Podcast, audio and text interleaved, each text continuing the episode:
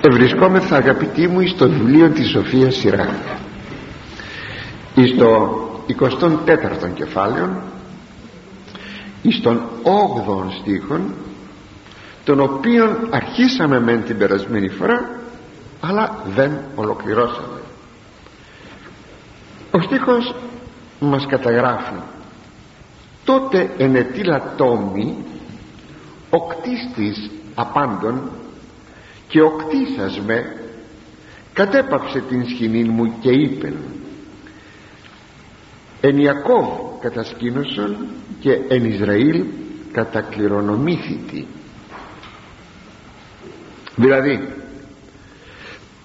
τότε μου έδωκε εντολή ο δημιουργός όλων των δημιουργημάτων και εκείνος που έκτισε και εμέ λέγει η Σοφία η ενυπόστατο Σοφία του Θεού όρισε τον τόπον της σκηνής και διαμενής συγγνώμη, και διαμονής μου και είπε στη χώρα του Ιακώβ κατοίκησε και λάβε κληρονομία και ιδιοκτησία μεταξύ του Ισραήλ λέγαμε την περασμένη φορά ότι εδώ η ενυπόστατο Σοφία ο Θεός Λόγος ο μετέπειτα Ιησούς Χριστός εν ανθρωπή σας αναζητά τόπον καταπαύσεως. Δηλαδή αναπαύσεως. Τόπον κατοικίας. Βέβαια αυτό λέγαμε την περασμένη φορά είναι περίεργο. Ο δημιουργός των πάντων ζητάει κατοικία αν είναι δυνατόν. Αναφέρεται στην ενανθρώπιση. Δηλαδή σε ποιο σημείο της γης και αν θέλετε να προσθέσουμε και σε ποιο χρονικό σημείο της ιστορίας θα ενανθρωπίσει. Είπα ιστορίας χρονικό σημείο. Τι λέγει ο Απόστολος Παύλος; Ότε ήλθε το πλήρωμα του χρόνου το πλήρωμα του χρόνου. Δηλαδή το σημείο που όρισε ο Θεός πλήρωμα, γέμισμα εκεί που ήρθε το σημείο το χρονικό για να έλθει ο Υιός του Θεού να ενανθρωπίσει επάνω στη γη εξαπέστειλεν λέγει ο, ο Θεός τον Υιόν αυτού κλπ. Έχουμε λοιπόν αναζήτησης χρόνου αναζήτησης τόπου. Εδώ στη Σοφία Σιράχ λόγος δεν γίνεται περί του χρόνου αλλά γίνεται λόγος περί του τόπου. Και μάλιστα ο ίδιος ο Απόστολος Παύλος λέγει ότι απεκαλύφθη το σεσυγημένων μυστήριων χρόνης αιωνίης. Ποιο ήταν αυτό το σεσυγημένων μυστήριων ή το μυστήριον που ήταν σε απόλυτη σιωπή; Μυστήριον που δεν το γνώριζαν ούτε οι άγγελοι κανείς μόνος ο Θεός.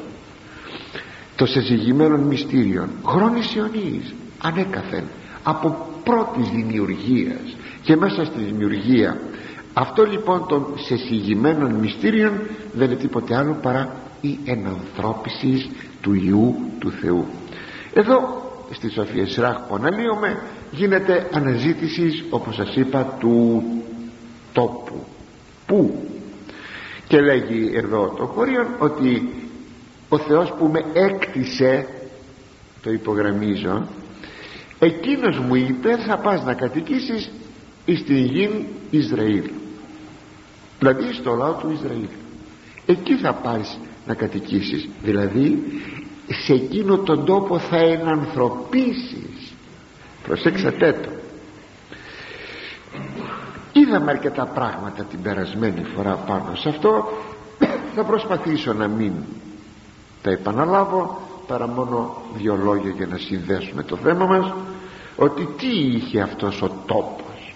Είχε τον Αβραάμ και ο Αβραάμ δεν είναι απλώς ο γενάρχης ενός λαού αλλά είναι ο γενάρχης της Διαθήκης της πίστεως. Βέβαια η Διαθήκη της πίστεως προηγείτο. Η Διαθήκη της πίστεως έγινε μεταξύ Θεού και πρωτοπλάστων. Όμως επαναλαμβάνεται αυτή η Διαθήκη της πίστεως σε πρόσωπα της Παλαιάς Διαθήκης σε δικαίους στον Ενόχ στον Νοέ στον Αβραάμ. Και επειδή ο λαός έγινε πολύς απεμακρύνθη από τον, απεμακρύνθη από τον Θεό δηλαδή ο λαός του Αβραάμ οι απόγονοί του δεν είχαν σαφήνεια δεν είχαν μπροστά τους μια εικόνα που θα μπορούσε να τους βοηθήσει να μείνουν στη Διαθήκη της πίστεως. Γι' αυτό ο Θεός δίνει μια καινούργια Διαθήκη είναι η Διαθήκη του νόμου που πήραν οι Εβραίοι στο Σινά. Έπρεπε να καθίσουν 40 χρόνια στην έρημο να βιώσουν τον νόμο του Θεού να γίνουν καλύτεροι και έτσι να εισέλθουν στην γη της επαγγελίας. Δηλαδή την γη της υποσχέσεως η οποία γη ή το τύπος της Βασιλείας του Θεού όλα αυτά βέβαια απαιτούσαν χρόνων πολύ. Γι' αυτό ακριβώς σας είπα ε, διαλέγεται αυτός ο τόπος. Γιατί ο Αβραάμ ήταν ο γενάρχης της Διαθήκης της ε, ε, πίστεως. Το ίδιο και ο Ισαάκ το ίδιο και ο Ιακώβ σας τα είχα πει την περασμένη φορά αυτά. Και τώρα μπορούμε να κατανοήσουμε τον Ευαγγελιστή Ιωάννη που γράφει ως προς τον Θεόν Λόγον ότι αναζητούσε εδώ στη γη που να μείνει τα εξής. Εν το κόσμο είναι δηλαδή εις τον κόσμο ήτο. Και ο κόσμος δι' αυτού εγένετο και ο κόσμος ολόκληρος δημιουργήθηκε από αυτόν εννοείται τώρα αρσενικού γένους γιατί είναι ο Θεός Λόγος. Επειδή άρχισε εν αρχή είναι ο Λόγος. Ενώ έχουμε την μετάφραση από την Παλαιά η ενυπόστατο σοφία που καθημάς στη γλώσσα μας είναι θηλυκού γένους. Μην σας παραξενεύει αυτό. Όπως ξέρετε ε, το ίδιο συμβαίνει στη λατινική μετάφραση ε, ως προς τον Υιόν και το Πνεύμα του Άγιον. Δεν προχωρώ όμως περισσότερο ε, και ο κόσμος δι' αυτού εγένετο. Ο κόσμος δημιουργήθηκε δια του Ιού. Και ο κόσμος αυτόν ούτε έγνο και ο κόσμος δεν τον εγνώρισε. Και δεν τον ανεγνώρισε. Λέγει ο Οργένης εν το περιγείο τόπο το κατά την ημετέραν οικουμένη νοουμένο εδώ στη γη ήταν. Λίγοι μόνο τον ανεγνώρισαν τον Θεόν Λόγων πρώτης εν σάρκου του οικονομίας. Όπως ο Αβραάμ, ο Ισαάκ, ο Ιακώβ, ο Δαβίδ, οι προφήτες οι προφήτες ο προφήτης Ισαΐας ο μεγαλοφωνότατος είδα λέγει στο έκτο του κεφάλαιο τον Κύριον επιθρόνου επιρμένου εις τον ναό του Θεού ποιος είναι ο ναός του Θεού εδώ; Είναι ο ναός Σολομώντος και και, και περιγραφή μεγαλοπρεπής. Και να τα χερουβίμ εκεί τα λένε Άγιος, Άγιος, Άγιος και λοιπά. Ενθυμίστε αυτά όταν τα είχαμε αναλύσει ε, από το βιβλίο του Ισαΐου. Όλοι αυτοί είδαν εγνώρισαν.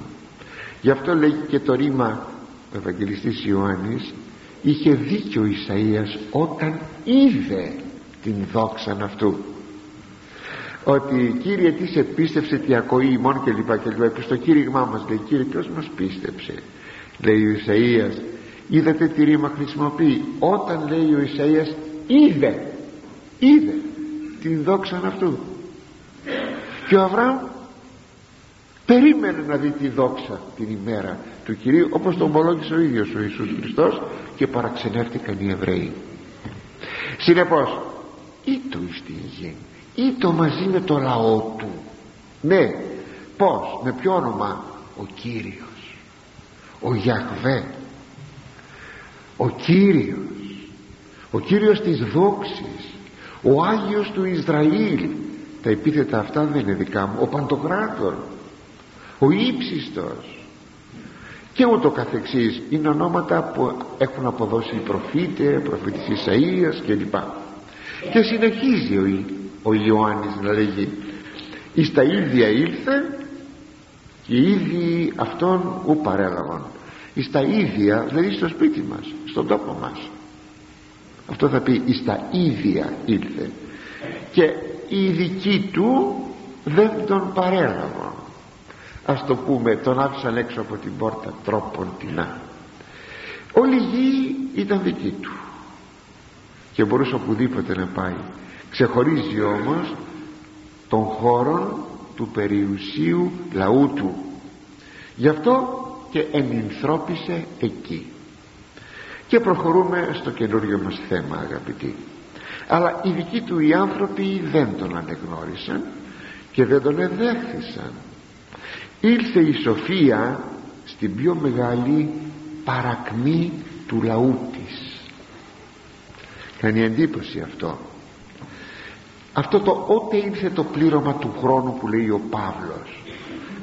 Ποιο ήταν αυτό το πλήρωμα του χρόνου; Ποια ήταν εκείνη η κατάλληλη στιγμή; Στο αποκορύφωμα της παρακμής του λαού της. Λέγει κάποιος ότι τα πάντα ελατρεύονται εις τον κόσμο αυτόν και ο Νείλος και τα ψάρια και οι γάτες τα πάντα εκτός από τον δημιουργών των αληθινών θεών και αν ακόμη λίγο αργούσε λέγει αργούσε ο Θεός Λόγος να ενανθρωπίσει θα έβρισκε μια ανθρωπότητα παράλυτη ήρθε στο χειρότερο σημείο της ιστορίας των ανθρώπων και στο χειρότερο σημείο της ιστορίας του Ισραήλ θέλετε να παριθμίσω; Να αυτά είναι εκείνα τα οποία αν ο λαός του Θεού γνωρίζει μελετώντας μελετώντας θα είναι περιττό να γίνεται μια περισσότερα ανάλυση. Αλλά τι να κάνουμε.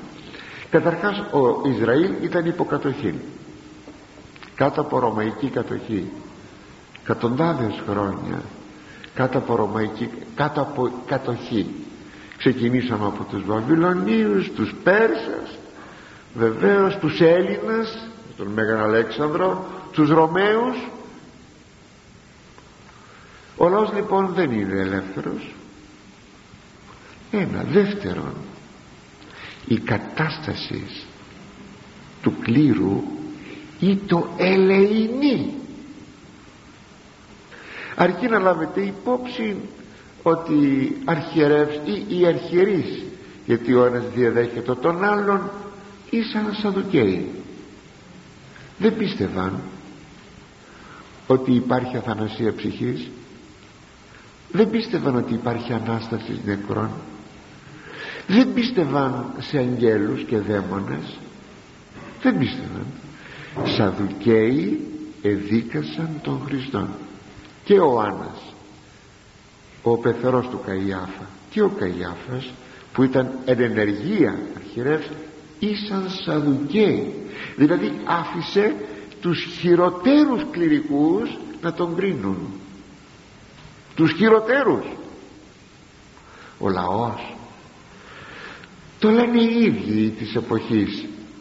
Ε, όταν ε, ο λαός εδιδάσκεται από τον Χριστό βέβαια αυτό δεν άρεσε εις τους άρχοντες εις τους κληρικούς, αρχιερείς, ιερείς φαρισαίους, γραμματείς και ξέρετε τι είπαν; Ότι αυτή λέγει είναι όχλος που δεν καταλαβαίνει τίποτα.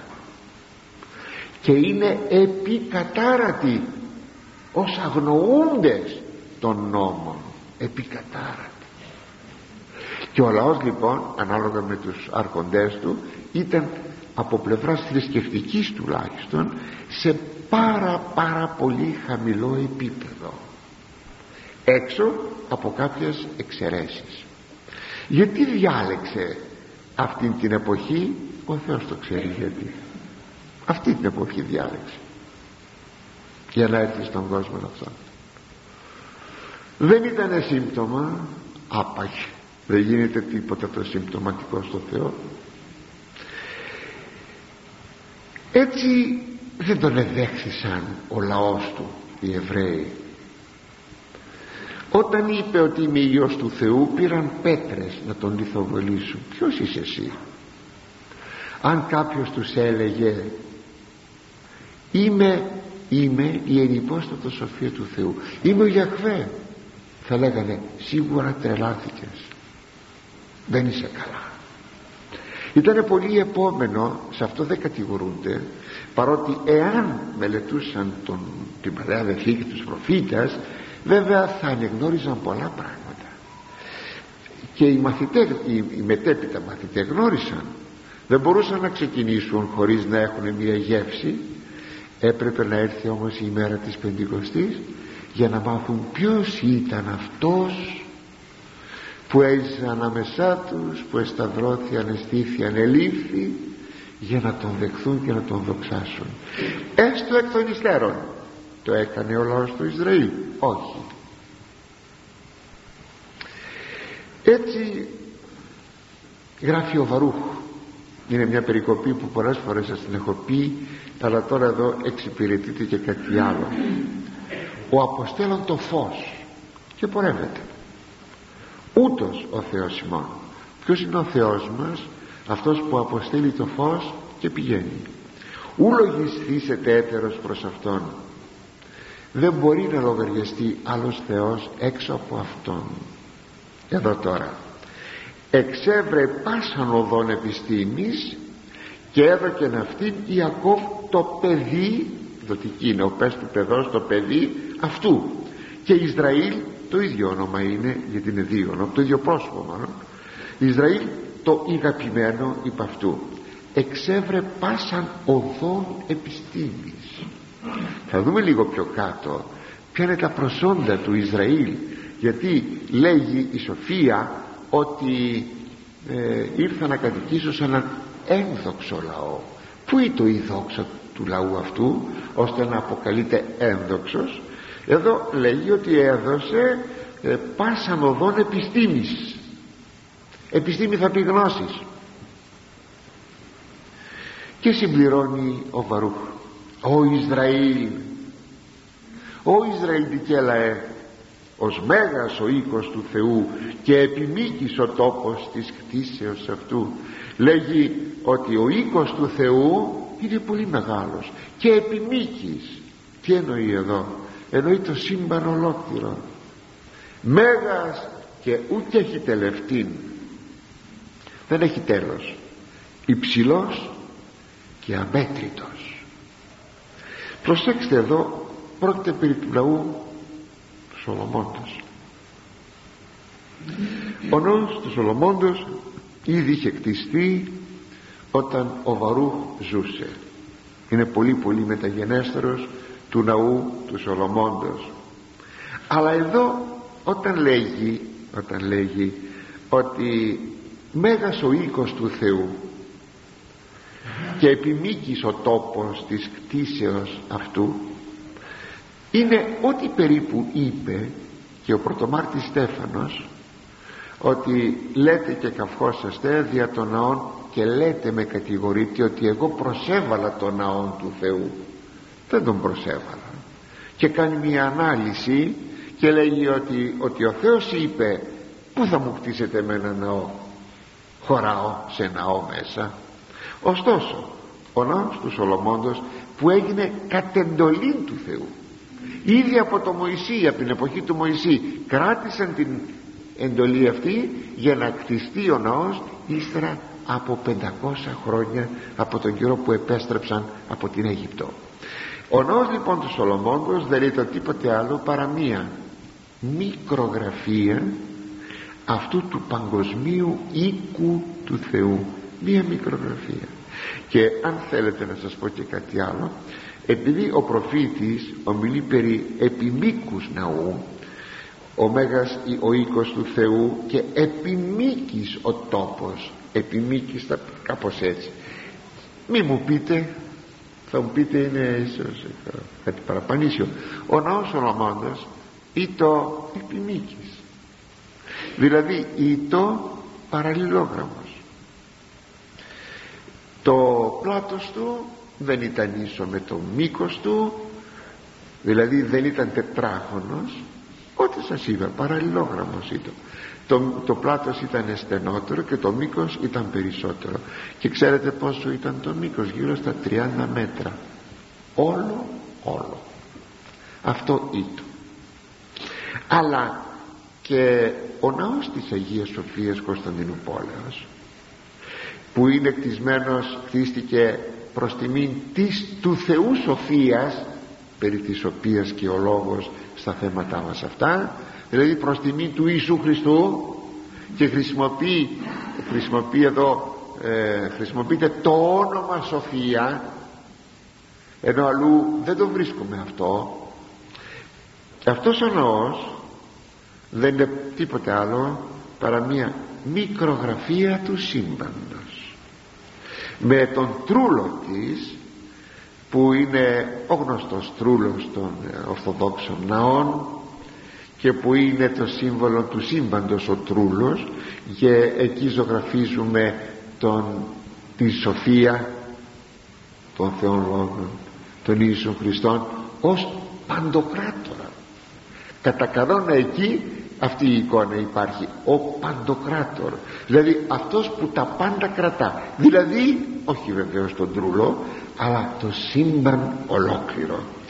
Έτσι είναι ο οίκος του Θεού. Μικρογραφία. Και ο Νόος Σολομώντας και η Αγία Σοφία της Κωνσταντινούπολεως γιατί λέει ο Θεός θα πάρω πάλι εκείνο που σας είπα προηγουμένως το παίρνω από τον, την απολογία του πορτομάρτυρο Στεφάνου που λέγει ο Θεός ο ουρανός μη θρόνος είδε γη υποπόδιον των ποδών μου ο θρόνος μου ουρανός εκεί που ακουμπάνε τα πόδια μου είναι η γη. Ποιον οίκον οικοδομήσετε μη τι οίκο θα μου οικοδομήσετε.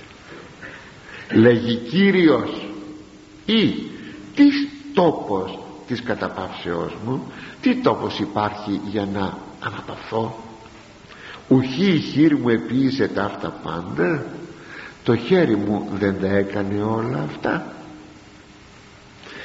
Και επιλέγει εδώ ο Βαρούχ για να ξαναγυρίσω στον προφήτη μετά τούτο επί της γης όφθη και της ανθρώπης συνανεστράφη αυτό το περίφημο χωρίο.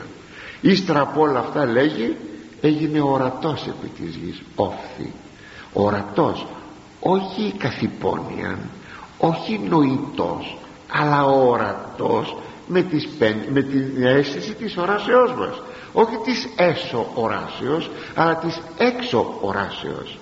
Και της ανθρώπης συνανεστράφη και έκανε συντροφιά με τους ανθρώπους. Καταπληκτικό. Αυτός είναι ο, ο Θεός Λόγος ο Ιησούς Χριστός βέβαια δεν υπάρχει καμία αμφιβολία ότι πρόκειται περί αυτού του προσώπου.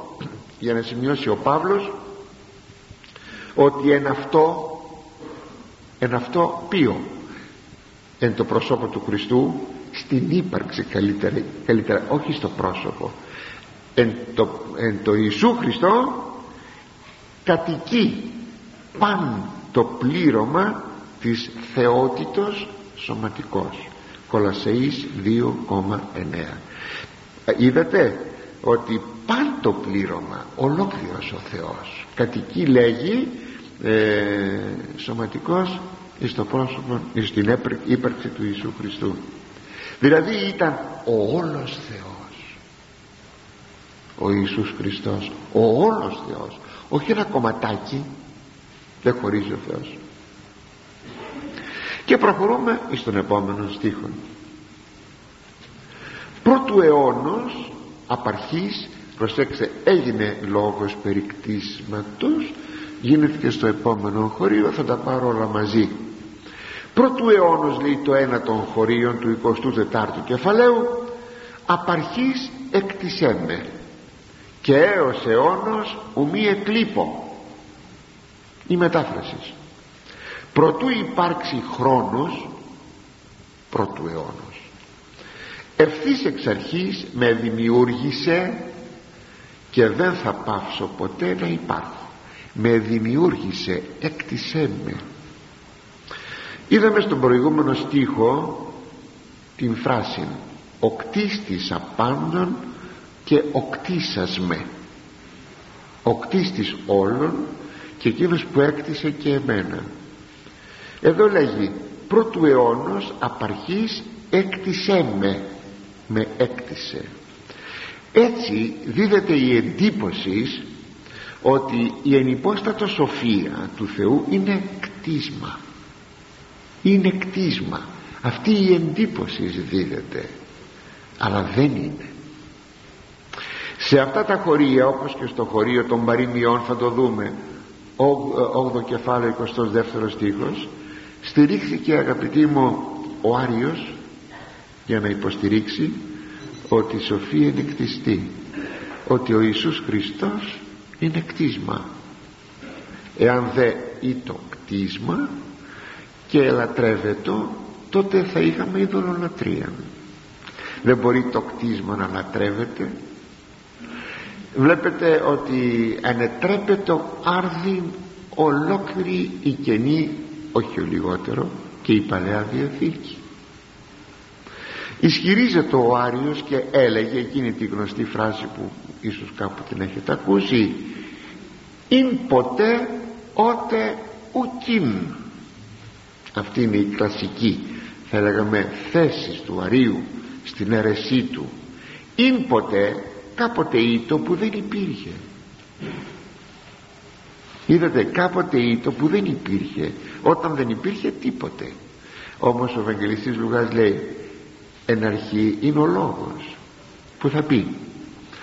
Όταν έγινε ξεκίνησε η αρχή της δημιουργίας εν αρχή αυτό θα πει είναι η αρχή της δημιουργίας ήτι και του χώρου και του χρόνου. Είναι ο λόγος. Ήτο ο λόγος. Υπήρχε ο λόγος. Δεν μπορεί λοιπόν να είναι κτίσμα διότι κτίσμα θα πει ότι κάτι που γίνεται μέσα στο όλο πλαίσιο του κτιστού κόσμου. Και ο χρόνος είναι κτιστός. Και ο χώρος είναι κτιστός. Αφού λοιπόν ή το πρώτης δημιουργίας άρα λοιπόν δεν είναι κτιστός ο λόγος.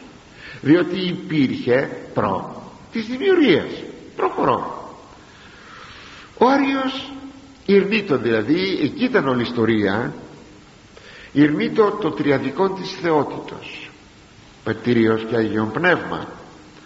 Όπως εξάλλου έχουμε και άλλους ε, όλοι ξεπίδησαν μέσα από την Εκκλησία δυστυχώς ε, άλλοι αντιτριαδιστές δηλαδή εναντίον του δόγματος της Αγίας Τριάδος.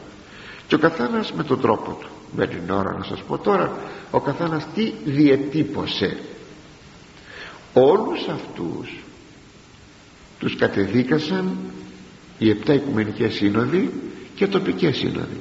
Όλους. Έδωσε φοβερόν αγώνα η Εκκλησία να τους καταδικάσει.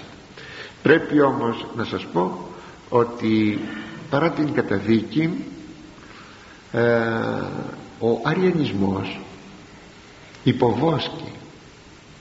Υποβόσκει ε, στους χριστιανικούς λαούς στη Δύση στην Ελλάδα υποβόσκει προπαντός στην Δύση. Δύση εννοούμε τώρα Ευρώπη και Αμερική στον λεγόμενο δυτικών χριστιανισμών. Μην ξεχνάτε εκείνο που έγραψε ωραιότατα ένα ολόκληρο κεφάλαιο στο βιβλίο του «Άνθρωπος και Θεάνθρωπος» ο πατήρ Ιουστίνος Πόποβιτς ε, για τον νέο αριανισμό της Ευρώπης δηλαδή τι είναι αυτό; Αρνούνται την Θεία Φύση του Ιησού Χριστού. Εάν είναι κτίσμα ο Υιός ο Ιησούς Χριστός τότε αρνούμεθα την Θεία του Φύση και άρα δεν είναι Θεός. Από αυτό δεν ξεκινά μετά ταύτα όλη η αθεία του καιρού μας η αθεία και όλα τα κακά πράγματα τι αναρχισμοί και ό,τι θέλετε. Ποικίλες ποικίλες θεωρίες ξεκινούν από την άρνηση της θείας φύσεως του Ιησού Χριστού. Ακόμη αντιτριαδικός για να το ξέρετε είναι και ο Ισλαμισμός. Επειδή ακούμε ε, σήμερα περίεργα πράγματα δημοσιεύονται αυτά δεν είναι, δεν είναι κρυμμένα ε, ορθόδοξοι ιεράρχοι, αρχιεπίσκοποι, πατριάρχοι να επενούν τον Ισλαμισμό σήμερα κλπ κλπ. Ο οποίος Ισλαμισμός απλώνεται στην Ευρώπη ο Ισλαμισμός είναι αντιτριαδικός γιατί απλούστατα ήθελαν να διασώσουν την έννοια του ενός Θεού χωρίς βέβαια να αντιλαμβάνονται το ομοούσιο των θείων των τριών θείων προσώπων. Διότι μία είναι η ουσία πράγματι ένας είναι ο Θεός. Ο χριστιανισμός διδάσκει ότι ο Θεός είναι ένας αλλά ομολογεί το ομολογεί πιστεύω σε ένα Θεό Πατέρα Υιόν και Αγιόν Πνεύμα.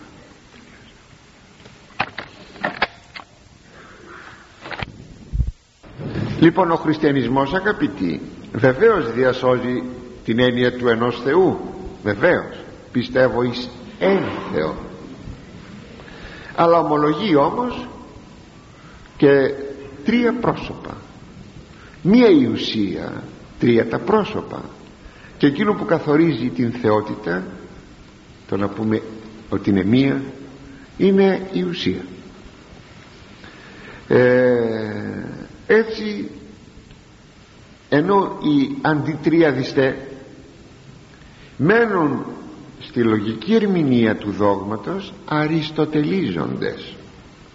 Δύο λόγια μόνο. Ο Αριστοτέλης έλεγε ότι σε κάθε πρόσωπο ανήκει μία ουσία. Και σε κάθε αντικείμενο μία ουσία αλλά κυρίως επί προσώπων σε κάθε πρόσωπο μία ουσία. Άρα λοιπόν προσέξτε εκείνο το άρα λοιπόν φιλοσοφικά θα πρέπει αφού έχουμε τρία πρόσωπα να έχουμε τρεις ουσίες. Τρεις ουσίες όμως σημαίνει πολυθεία και το απορρίπτουμε. Και δεν το καταλαβαίνουμε παρακάτω. Αντιληφθήκατε περί τίνος πρόκειται. Πρόκειται περί λογικής ερμηνείας του δόγματος. Είναι το δόγμα της Αγίας Τριάδος είναι μυστήριον δεν δίνεται να αποδοθεί λογικός. Δεν δίνεται είναι μυστήριο. Και έτσι όπου έχουμε λογική ερμηνεία του δόγματος εκεί έχουμε και αίρεση. Και αν θέλετε οι βάσεις και η μάνα της αιρέσεως είναι η λογική ερμηνεία. Η φιλοσοφική δηλαδή ερμηνεία. Και αυτό βέβαια είναι θεμελιώδης αίρεσης ας δούμε τώρα ας προχωρήσουμε να δούμε το θέμα μας όπως το αναλύουμε να δούμε τα χωρία από το βιβλίο των παροιμιών και από τη Σοφία Σειρά που αναφέρονται στο ότι ο Θεός ο Πατήρ με έκτισε. Λέγει το βιβλίο των παροιμιών στο 8ο κεφάλαιο 22ο χωρίων Κύριος έκτισέ με αρχή οδόν αυτού εις έργα αυτού. Η απόδοση του χωρίου είναι η εξής. Ο Θεός ο πατήρ μου ο Κύριος με γέννησε προπάντων των αιώνων. Προσέξτε η ερμηνεία είναι του Τρεμπέλα αλλά γιατί θέλει να ξεφύγει από ε, βάζει το με γέννησε αν, δεν είναι λάθος κάθε άλλο αυτό εννοεί. Λίγο παρακάτω θα κάνει πιο πολύ ανάλυση το ίδιο το βιβλίο των Μαριμιών ωστόσο εδώ με γέννησε προπάντων των αιώνων ως ιών και λόγων του Θεού κατά την θεότητά μου και με κατέστησεν εν χρόνο δημιουργική αιτίαν πάσης της δημιουργίας. Θα το δούμε αυτό. Ακόμη γράφει ο Άγιος Κύριλλος Αλεξανδρίας.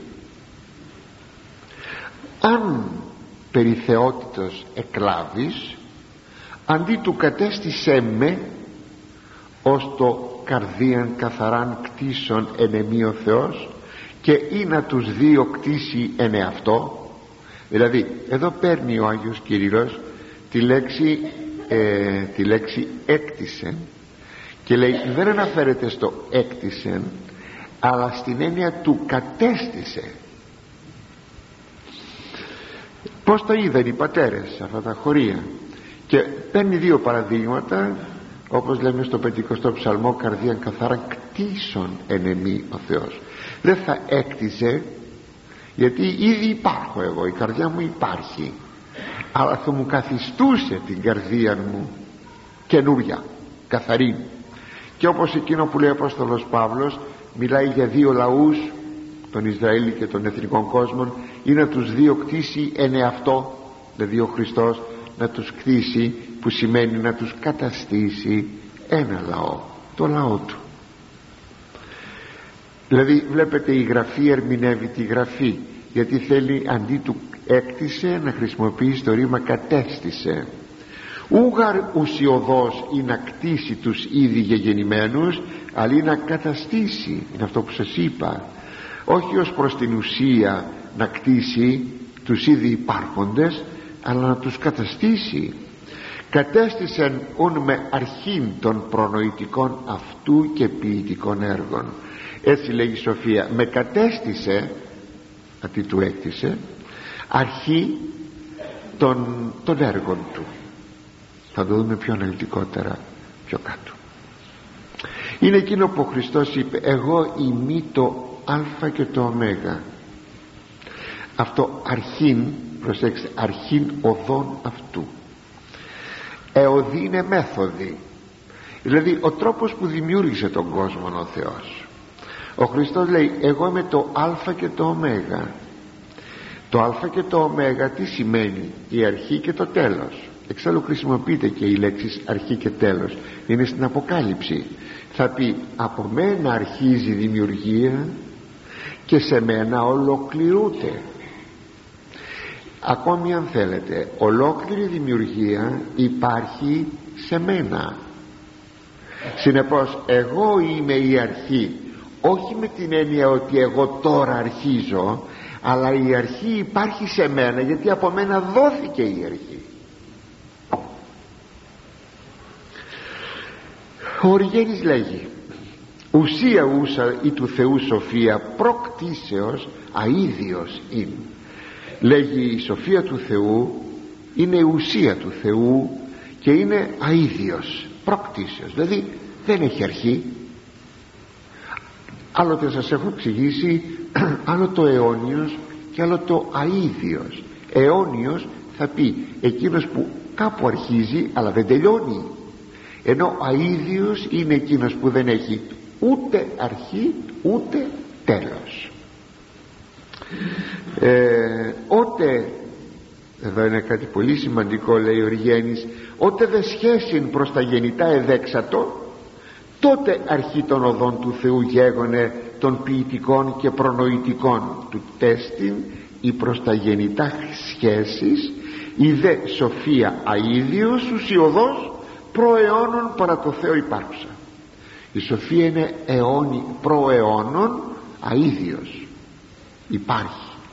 Γιατί είναι η ουσία του Θεού Πατήριος και Αγίον Πνεύμα. Αλλά ως προς τα γεννητά σχέσεις εδώ είναι τώρα το σπουδαίο πως ο Θεός δημιουργεί τον κόσμο δηλαδή πως ο Θεός Πατήρ χρησιμοποιεί τον Θεό Λόγον για να γίνει ο κόσμος και συνεπώς οι σχέσεις του Θεού Λόγου με την δημιουργία είναι αυτό το σημαντικό πράγμα. Να σας το εξηγήσω πιο πολύ.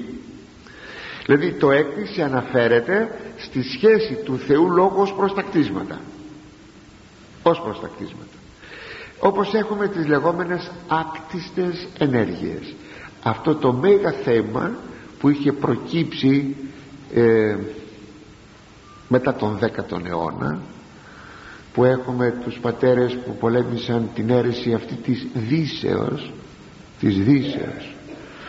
Μετά τον 10ο αιώνα σας είπα και πρώτης πτώσεως της Κωνσταντινούπολεως γιατί κράτησε πολλά χρόνια αυτή η διαμάχη οι Λατίνοι έλεγαν ότι οι χάρις του Θεού ή οι ενέργειες του Θεού είναι κτιστές.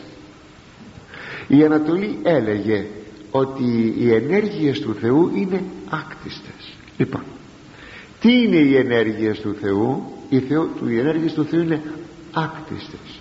Αποτελούν θεότητα. Θα το δούμε λίγο πιο κάτω. Ευθύς παρακάτω θα το δούμε.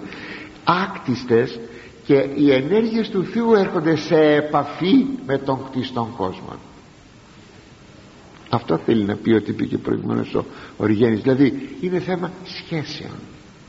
Έτσι ο άκτιστος Θεός Λόγος έρχεται σε σχέση με τα κτίσματα και λέγεται κτιστός διότι το θεμέλιο της δημιουργίας σας το λέγω έτσι προκαταβολικός θα το πούμε λίγο πιο κάτω ίσως την ερχομένη φορά είναι η ανθρωπίνη του φύσης αυτό είναι το θεμέλιο της δημιουργίας. Η ανθρωπίνη του φύσης. Θα μου πείτε μα προσέλαβα από την Παναγία σε κάποια ιστορική στιγμή. Τίποτα τίποτα τίποτα. Θα τα δούμε πολύ ωραία αυτά. Έτσι λοιπόν όπως υπάρχουν σχέσεις ε, οι σχέσεις ακτίστων ενεργειών και κτήσεως έτσι και εδώ είναι οι σχέσεις του Ιού προς τη δημιουργία του. Δεν είναι όμως ο Υιός κτίσμα ο Άγιος Νικόδημος ο Αγιορείτης μας λέει το εξής ότι στο Θεό υπάρχουν τρεις ούτως υπήν ζώνες. Η εξωτάτη που είναι οι άκτιστες ενέργειες και δια των οποίων η Θεία Χάρις είναι άκτιστος ενέργεια. Και λαβαίνουμε γνώση του πράγματος. Γιατί αν πως θα μπορούσαμε αλλιώτικα να το αντιληφθούμε Θεία Χάρις είναι άκτιστος ενέργεια; Η αγάπη του Θεού είναι άκτιστος ενέργεια. Η δικαιοσύνη είναι άκτιστος ενέργεια. Όλα αυτά που λέμε οι ιδιότητες του Θεού είναι άκτιστες ενέργειες του Θεού που έρχονται σε εμάς. έρχονται σε εμάς. Στο σύμπαν στον άνθρωπο. Αυτή είναι η εξωτάτη ζώνη ούτως υπήν του Θεού που είναι οι άκτιστες ενέργειες. Έχουν θεότητα είναι, δηλαδή είναι, είναι κάτι το θείο. Οι υποστάσεις τα πρόσωπα είναι εσωτερές. Ο πατήρος πρόσωπον ο Υιός ως πρόσωπον το Πνεύμα του Άγιον ως πρόσωπον είναι εσωτερές. Και η ουσία του Θεού είναι εσωτάτη ακατανόητος άψευστος άψευστος δηλαδή μη εγγυζόμενη η ουσία του Θεού δεν ψάβεται δεν εγγίζεται το λέει ο Απόστολος Παύλος. Είναι φως εικόν απρόσιτον. Ούτε γνωρίζουμε ούτε εμείς ούτε οι άγγελοι ούτε στον αιώνα ποτέ θα γνωρίσουμε την ουσία του Θεού. Ποτέ ποτέ ποτέ ποτέ ποτέ ποτέ. Το κτιστόν δεν δίνεται να κατανοήσει την ουσία του Θεού. Μπορούμε όμως να κατανοήσουμε τα δύο άλλα την εξωτάτη όπως είναι η Θεία Χάρις και οι ενέργειες και την μεσαία που είναι τα πρόσωπα. Και το πρόσωπο του Θεού Λόγου το γνωρίζουμε μέσω μιας ακτής του ενεργείας. Πως συνέλαβε η Θεοτόκος. Πως συνέλαβε. Πνεύμα Άγιον λέει επελεύσετε επισέ θα έρθει Πνεύμα Άγιον. Συνεπώς μέσω της ακτής του ενεργείας γεννάται παίρνει προσλαμβάνει την ανθρωπίνη φύση ο Θεός Λόγος. Και βλέπουμε το πρόσωπό του. Πρόσωπο όμως ανθρώπου. Τι άλλο να δούμε. Ο Χριστός μας είπε ότι προσέξτε λέει μη σκανδαλίστε τους μικρούς τούτους γιατί οι άγγελοι τον βλέπουν το πρόσωπο του πατρός μου. Ποιο πρόσωπο πως τη δόξα του ναι τη δόξα του ναι. Είναι η εξωτάτη ενέργεια η δόξα. Η δόξα το φως είναι εξωτάτη ενέργεια. Απ' έξω απ' έξω απ' έξω. Το πρόσωπο ακούστε. Είδαμε το πρόσωπο του Ιησού Χριστού. Είδαμε το πρόσωπο του Ιού. Εμπροσώπου Ιησού Χριστού. Κύριε δείξε, μου τον, δείξε μας τον πατέρα λέει ένας μαθητής του ο Θωμάς. Κάπου εκεί. Λέει ο Φίλιππος. Φίλιππε τόσο καιρό είμαι μαζί σας. Και δεν με είδες.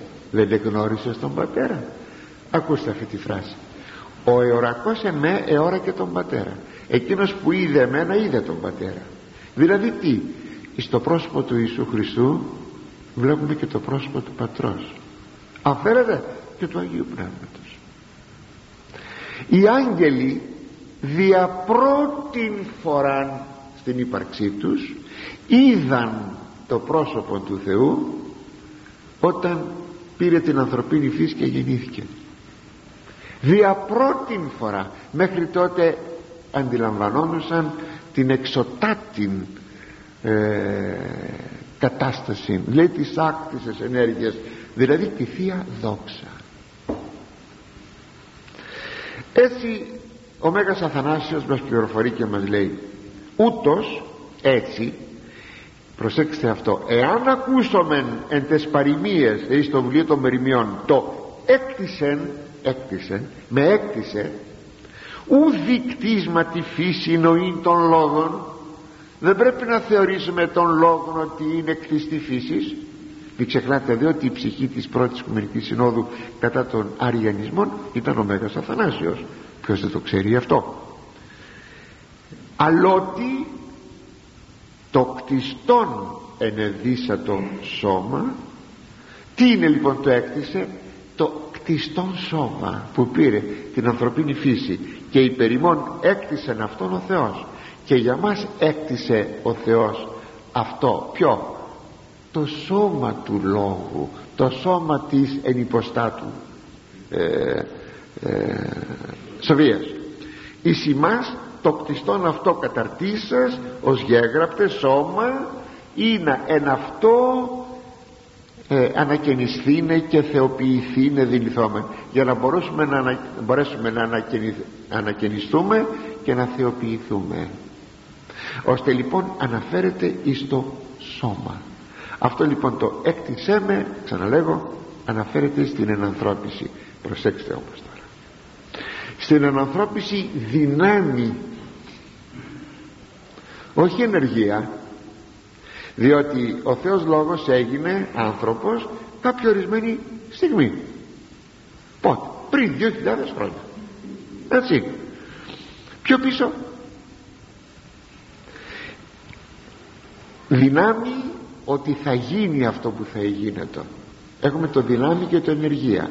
Πριν 2.000 χρόνια έχουμε την ενανθρώπιση ενεργεία δοτική υπογεγραμμένη τώρα έχουμε το, την ενανθρώπιση δυνάμει δηλαδή το τι θα γίνει στο μέλλον. Διότι το πρωτότυπο είναι η ανθρωπίνη φύση της σοφίας και ο Αδάμ είναι το αντίτυπο δεν έγινε η σοφία στα μέτρα του Αδάμ αλλά ο Αδάμ στα μέτρα της σοφίας. Έστω κι αν έχουμε σχήμα προθύστερων. Σαν τροποντινά να εφυλάγει των ασχέδιων βάσει αυτού του σχεδίου που ήθελε η σοφία να γίνει για τον εαυτό της έκανε τον Αδάμ. Δεν είναι λοιπόν θα το πω δεύτερη φορά δεν είναι λοιπόν η σοφία στα μέτρα του Αδάμ αλλά ο Αδάμ στα μέτρα της σοφίας ως ανθρώπου.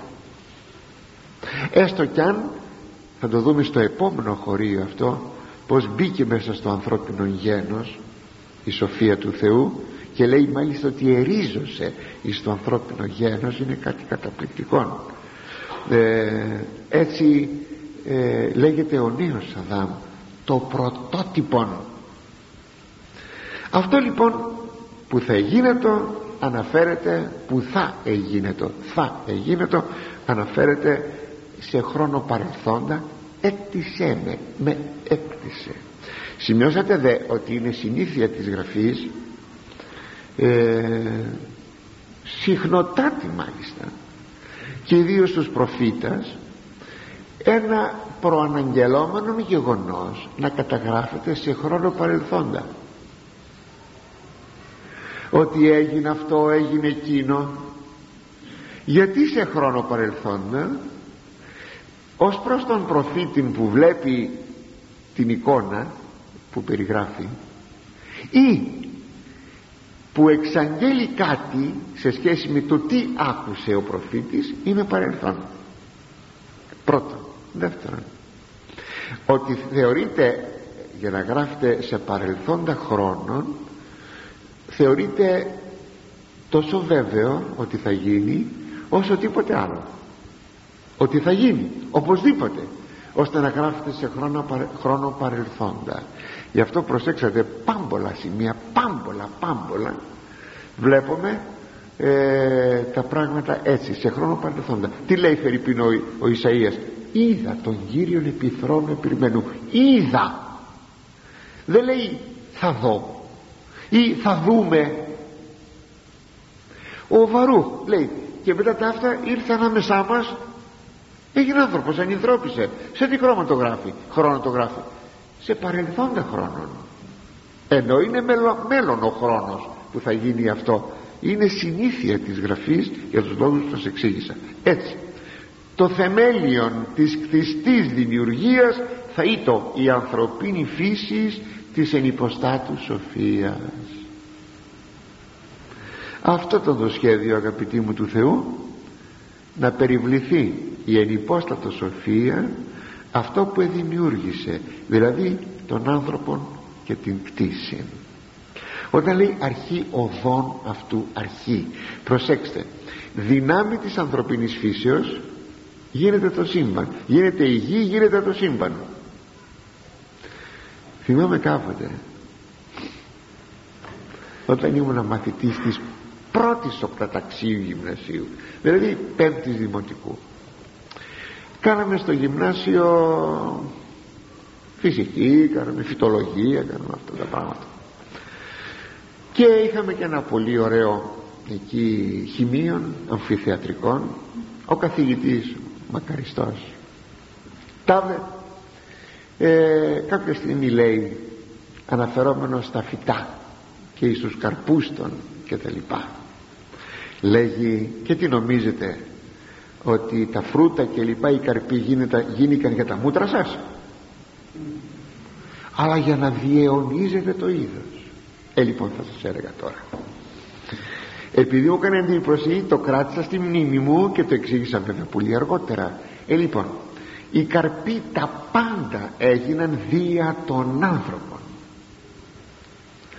Και βέβαια για να συνεχίσουν την ύπαρξή τους υπάρχει και η γονιμότητα. Βεβαίως εγώ θα φάω ό,τι μπορώ να φάω σαν άνθρωπος το υπόλοιπο θα πέσει στη γη σαν σπόροι κλπ. για να συνεχιστεί το είδος. Για μένα γίνηκαν θέλετε να μιλήσω ακριβέστερα; Έγιναν όλα δια των Θεών λόγων. Να πως το λέγει ο Απόστολος Παύλος. Εξού και διού και εις αυτόν τα πάντα εκ του οποίου και δια του οποίου και για λογαριασμό του οποίου Ιησού Χριστού εν υποστάτου σοφίας έγιναν τα πάντα. Επειδή όμως ο Θεός Λόγος πήρε την ανθρωπίνη φύση είμαστε εικόνες του Θεού Λόγου ως προς την σωματική κατασκευή ως προς την υπαρξιακή μας κατάσταση σώμα και ψυχή και εφόσον έγιναν για μας ουσιαστικά θα κάπως δευτερεύοντες. Δηλαδή για τον Θεό Λόγο έγιναν όλα. Γιατί; Για να δοξάζει τον Θεός Λόγος. Και για να υπηρετηθεί η ενανθρώπιση του Θεού Λόγου. Προσέξτε παρακαλώ στον ουρανό η ενυπόστατο σοφία δεν είναι πνεύμα. Ο Θεός Λόγος δεν είναι πνεύμα. Προσέλαβε την ανθρωπίνη φύση και μένει με την ανθρωπίνη φύση δυνάμει δε αυτής δυνάμει αυτής της ανθρωπίνης φύσεως τα πάντα θα γίνουν καινούργια και αιώνια και άφαρτα. Αλλά έπρεπε όμως να γίνει το σύμπαν. Μέσα στο σύμπαν να ενταχθεί η γη. Και έπρεπε η γη να δώσει τον άνθρωπο βλέπετε κλιμακωτά είπε ο Θεός. Γεννηθεί το φως και έγινε το φως. Μετά η γη. Μετά ο άνθρωπος. Βλέπετε προοδευτικά. Ε, ανεμένεται ο ένας άνθρωπος που θα ήταν ο τύπος του θεϊκού στοιχείου. Ξέρετε ποιο θα, ποιος ήταν αυτός ο άνθρωπος; Η Θεοτόκος. Η νέα Εύα. Η Θεοτόκος η Θεοτόκος όμως για να έλθει έπρεπε να πλαισιωθεί από ένα λαό. Το λαό του Ιακώβ του Ισραήλ. Έτσι όταν είπε ο Θεός Πατήρ θα πάει να κατοικήσεις εκεί δηλαδή να ενανθρωπίσεις εκεί σαν να έλεγε εκεί θα έρθει το πρόσωπο που θα γεννηθείς από αυτό δηλαδή από την Παναγία έτσι ε, όταν ο Θεός έβλεπε το σύμπαν και τη γη ουσιαστικά εκείνη την Θεοτόκον έβλεπε. Έτσι λέγουν οι μεγάλοι θεολόγοι της Εκκλησίας μας. Άγιος Ιωάννης Δαμασκηνός Άγιος Νικόλαος Καβάσλας και άλλοι πολλοί που έχουν γράψει θαυμάσιες ομιλίες στην Παναγία θεολογικότατες και όταν ο Θεός έλεγε όταν είδε το σύμπαν και τη γη ότι όλα ήσαν καλά λίαν πολύ καλά ουσιαστικά λένε οι πατέρες την Θεοτόκον έβλεπε. Και είπε το καλά λίαν. Εκείνη λοιπόν θα ήταν ο ανθός όπως λένε οι πατέρες και ο Υιός της ο Θεός Λόγος η ενυπόστατος Σοφία θα ήταν ο καρπός. Εξάλλου αυτό είναι και το πρώτερον θέλημα του Θεού. Ανεξάρτητα αν ο άνθρωπος αμάρτανε και έπρεπε να σωθεί δια του Σταυρού. Αυτό θα γίνεται και αν ακόμη ο άνθρωπος δεν αμάρτανε. Αμάρτησε όμως. Και έτσι ο άνθρωπος σώζεται δια του Σταυρού. Η σωτηρία του Σταυρού είναι το ύστερον θέλημα του Θεού και όλα αυτά γιατί η Σοφία αγαπούσε την κτήση της και ιδιαίτερα τον άνθρωπο. Και με βάση την ανθρωπίνη φύση του Ιού έγινε όλο το σύμπαν. Αρχή θεμέλιον οδών αυτού. Τώρα το καταλαβαίνουμε αυτό που λέει το βιβλίο των παροιμιών η αρχή το θεμέλιον οδών των μεθόδων του Θεού γι' αυτό ο άνθρωπος δεν είναι μικρό κόσμος μέσα στον μεγάλο κόσμο όπως λέει ο Άγιος Ιωάννης ο Δαμασκηνός αλλά είναι μεγάκοσμος μέσα στον μικρό κόσμο. Ο άνθρωπος είναι ο μέγας κόσμος. Και ό,τι άλλο μας περιβάλλει είναι ο μικρός κόσμος.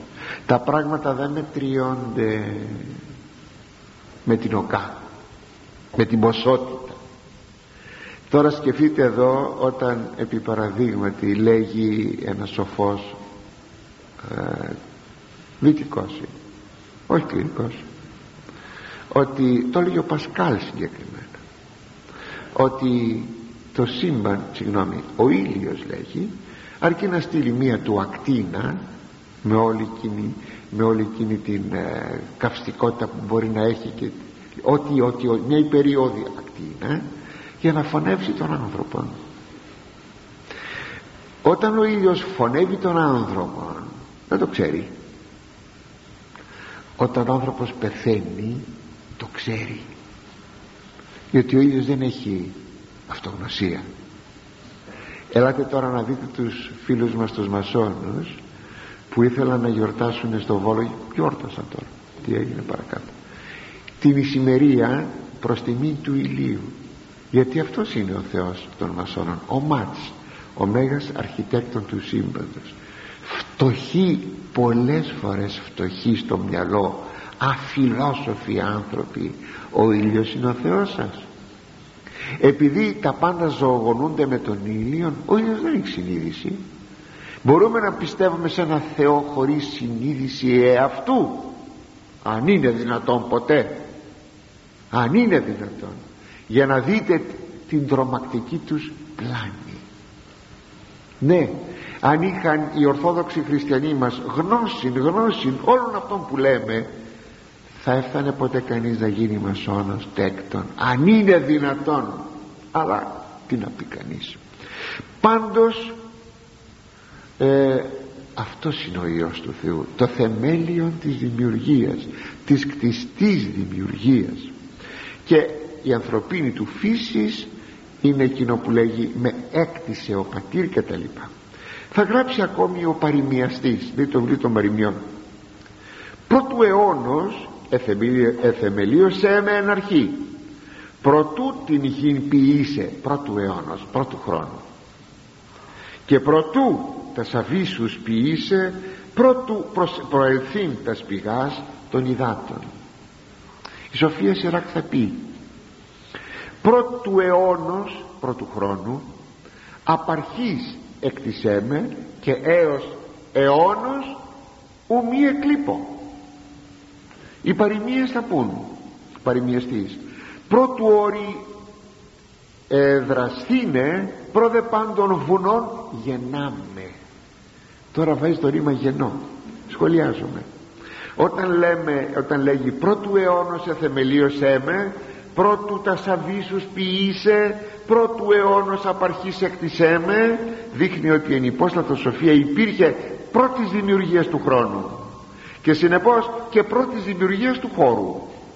Ο Ευαγγελιστής Ιωάννης το γράφει έτσι εν αρχή είναι ο λόγος δηλαδή όταν εθεμελιούτο ο χρόνος ο λόγος υπήρχε. Αυτό το εθεμελίωσέ με ο Μέγας Αθανάσιος γράφει εθεμελίωσέ με ίσον το υπήν. Είναι το ίδιο να πούμε λόγον όντα με περιέβαλε γηίνο σώματι ενώ είμαι ο λόγος η θεότητα με περιέβαλε με ανθρώπινο σώμα. Και ο Απόστολος Παύλος θα γράψει και φωτίσε πάντας της η, οικουμέ, η οικονομία του μυστηρίου του αποκεκριμένου από τον αιώνων εν το Θεό το τα πάντα κτίσαντι δια Ιησού Χριστού ή να γνωριστεί νυν τες αρχές και τες εξουσίες εν της επουρανής δια της Εκκλησίας η πολυπίκυλος σοφία του Θεού. Θα συνεχίσουμε αγαπητοί μου πρώτο Θεός